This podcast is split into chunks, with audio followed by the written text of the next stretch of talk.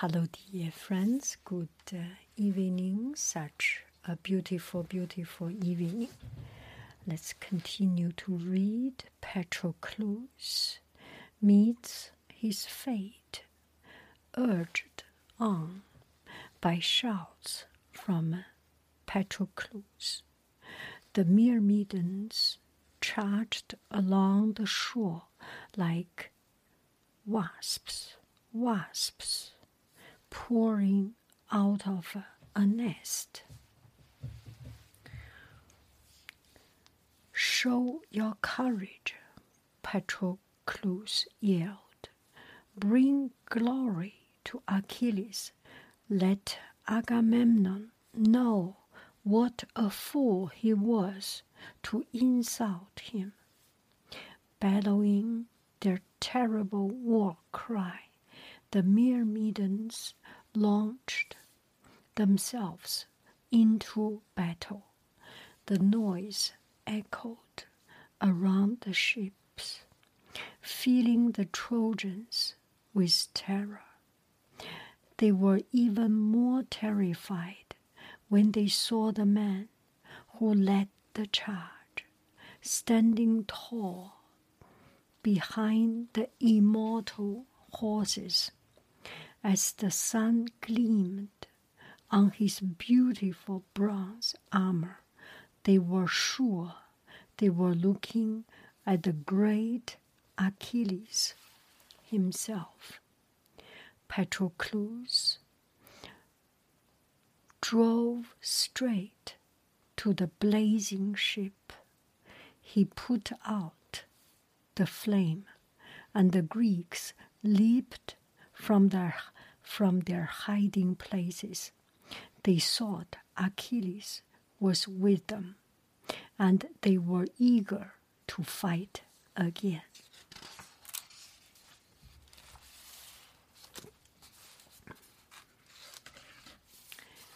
Slowly, the Trojans were forced back, away from the ships. Hector tried to keep them together, giving ground gradually. But when he saw the gleaming figure in Achilles' armor, all their courage vanished. They turned and fled, running away from the ships and back across the wall. Patroclus had saved the Greeks from disaster. Once he saw the Trojans retreating, he should have obeyed Achilles' order and turned back. But he'd done that if he'd done that, he would have been a hero and lived to fight another day. But he was drunk on dreams of glory, and he forgot what Achilles had said. All he could think of was killing Hector and maybe even breaking into Troy itself. Drive on, he shouted to his charioteer. The immortal horses galloped through the gates and leaped straight over the trench. As they charged across the plain, the Trojans fled in terror, still sure that Achilles was after them. The chariot reached the towering walls of Troy, and Patroclus jumped out and began to climb.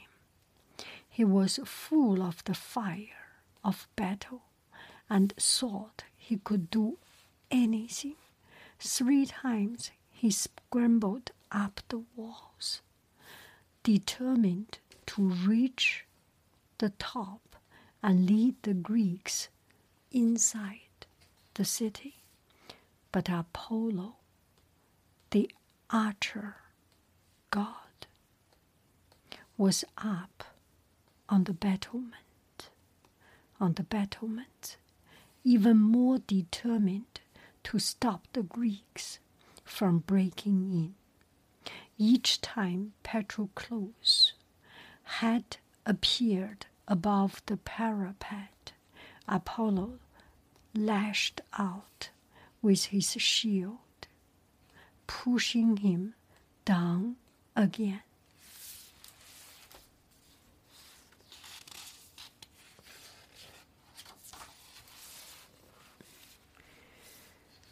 Patroclus was still not discouraged.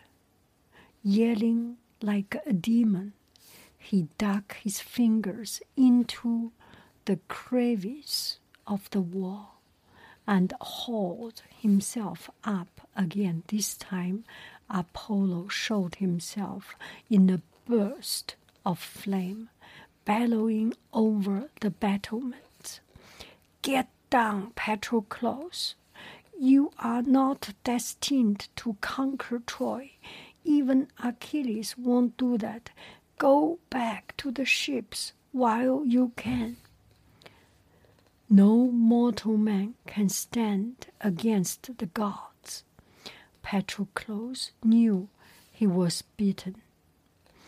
Loosening his fingers, he dropped to the ground and backed away from the wall. Hector saw him give up. He still thought he was watching Achilles, and this looked like a chance to defeat him. Drive at that man, he shouted to his charioteer. As the chariot turned, Patroclus saw it coming. He picked up a jagged stone and threw it with all his strength. It hit the charioteer on the forehead, shattering his skull. His lifeless hands dropped the rein, and he pitched out, out of the chariot, falling head first to the ground. What a dive! Crowd crowed Patroclus. You should go oyster fishing. He ran forward to strip off the charioteer's armor, but Hector wasn't going to let him have it. He jumped down to stop him, and the two of them struggled over the body. Men from both sides ran in to join the fight, and the Trojans and Greeks clashed head on like two great winds. The charioteer's body was engulfed in a whirl of spears and arrows. All through the heat of the day, they battled on. Neither side would give way until the sun began to sink, began to sink. Then the Greeks drove the Trojans back at last. They seized the charioteer's body and dragged it away from the city, gloating as they stripped off his armor. Even then, Patroclus didn't have the sense to stop fighting. He charged straight back into the middle of the Trojan army, killing and killing again. He was in such a frenzy that he didn't see the mist that drifted towards him. Apollo was hidden in the mist, coming up behind Patroclus. He stuck, he struck at the great plumed helmet he was wearing. The helmet fell off and rolled in the dust. its beautiful plume trailing through blood and dirt. At the same moment, Achilles' bronze spear shattered in Patroclus' hand, and the mighty shield fell from his shoulder. Suddenly, he was totally exposed in the middle of the raging battle, and the Trojans saw for the first time who he really was, while Patroclus was still dazed from dazed from Apollo's attack. A Trojan soldier sneaked up behind him and stabbed him with a spear between the shoulder blades. It wasn't a mortal wound, but for the first time, Patroclus realized how foolish he had been as the Trojan ran off, afraid to face him in a fair fight. Patroclus began creeping back towards the Myrmidons, but it was too late to run away. Hector had seen his chance. He ran across the battlefield and thrust his spear at Patroclus. Patroclus fell to the ground, fatally wounded.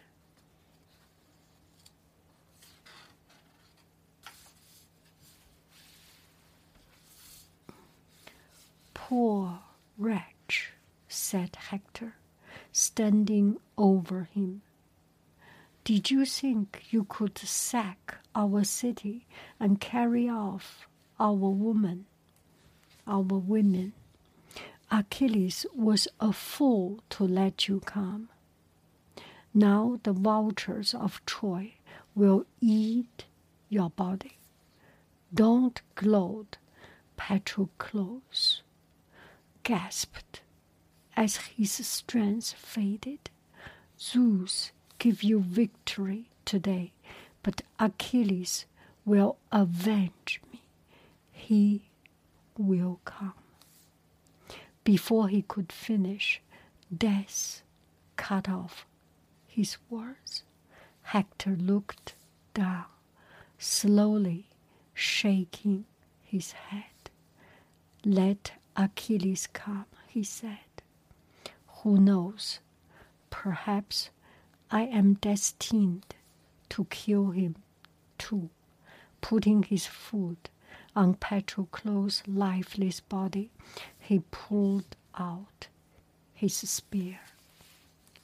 Hector made the most of his triumph. He stripped the rest of the armor from Patroclus' body, sent his own armor back into the city, and put on Achilles' helmet with its splendid plume. Then he strapped on Achilles' burnished breastplate and took up his great bronze shield. The Greeks saw that all Achilles' armor was lost, but they couldn't bear to let the Trojans take Patroclus' body. Ajax and Menelaus stood over it, killing any Trojans who tried to carry it off. Hector was determined to have the body.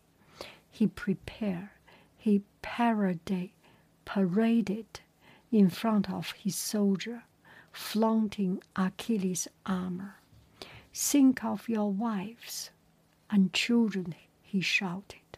Fight for them and for the glory of Troy. If anyone captures Patroclus' body, I will give him half the spoils from this battle. He will be a hero.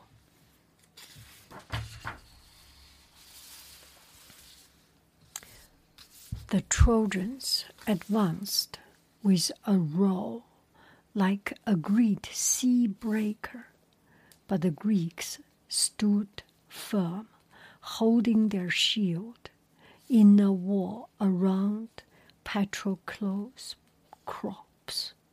They fight, the fight, the fighting raged furiously, with each side determined to carry off the body.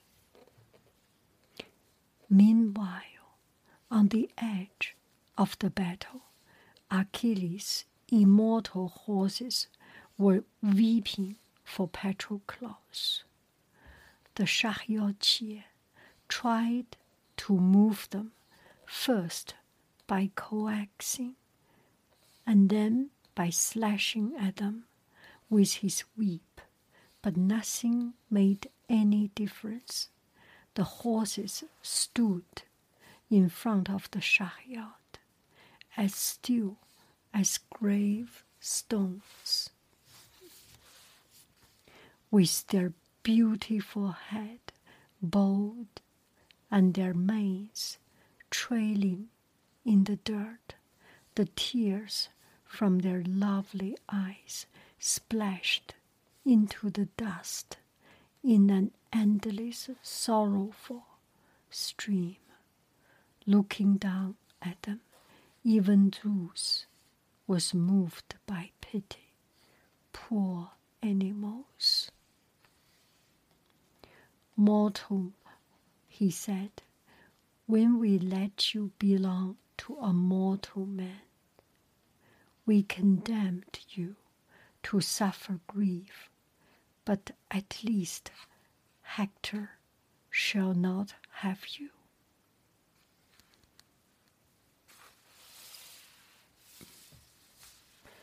He bent down and breathed new strength into them, setting their hearts on fire.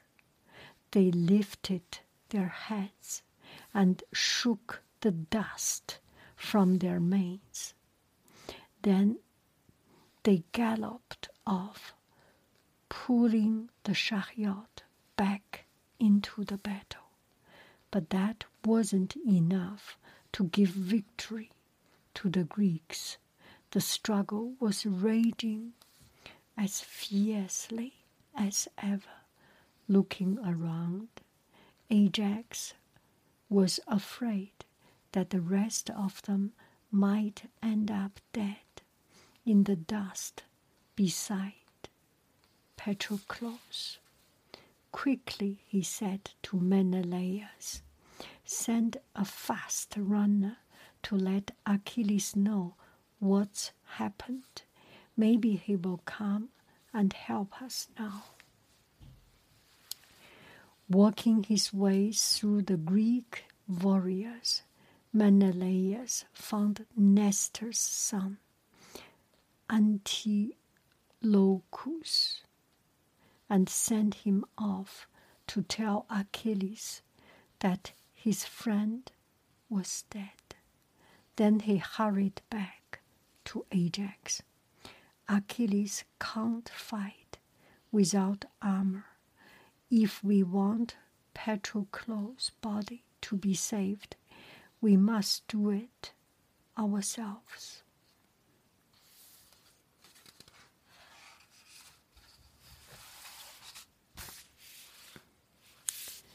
You are right, said Ajax stoutly if you and Marian, Marion,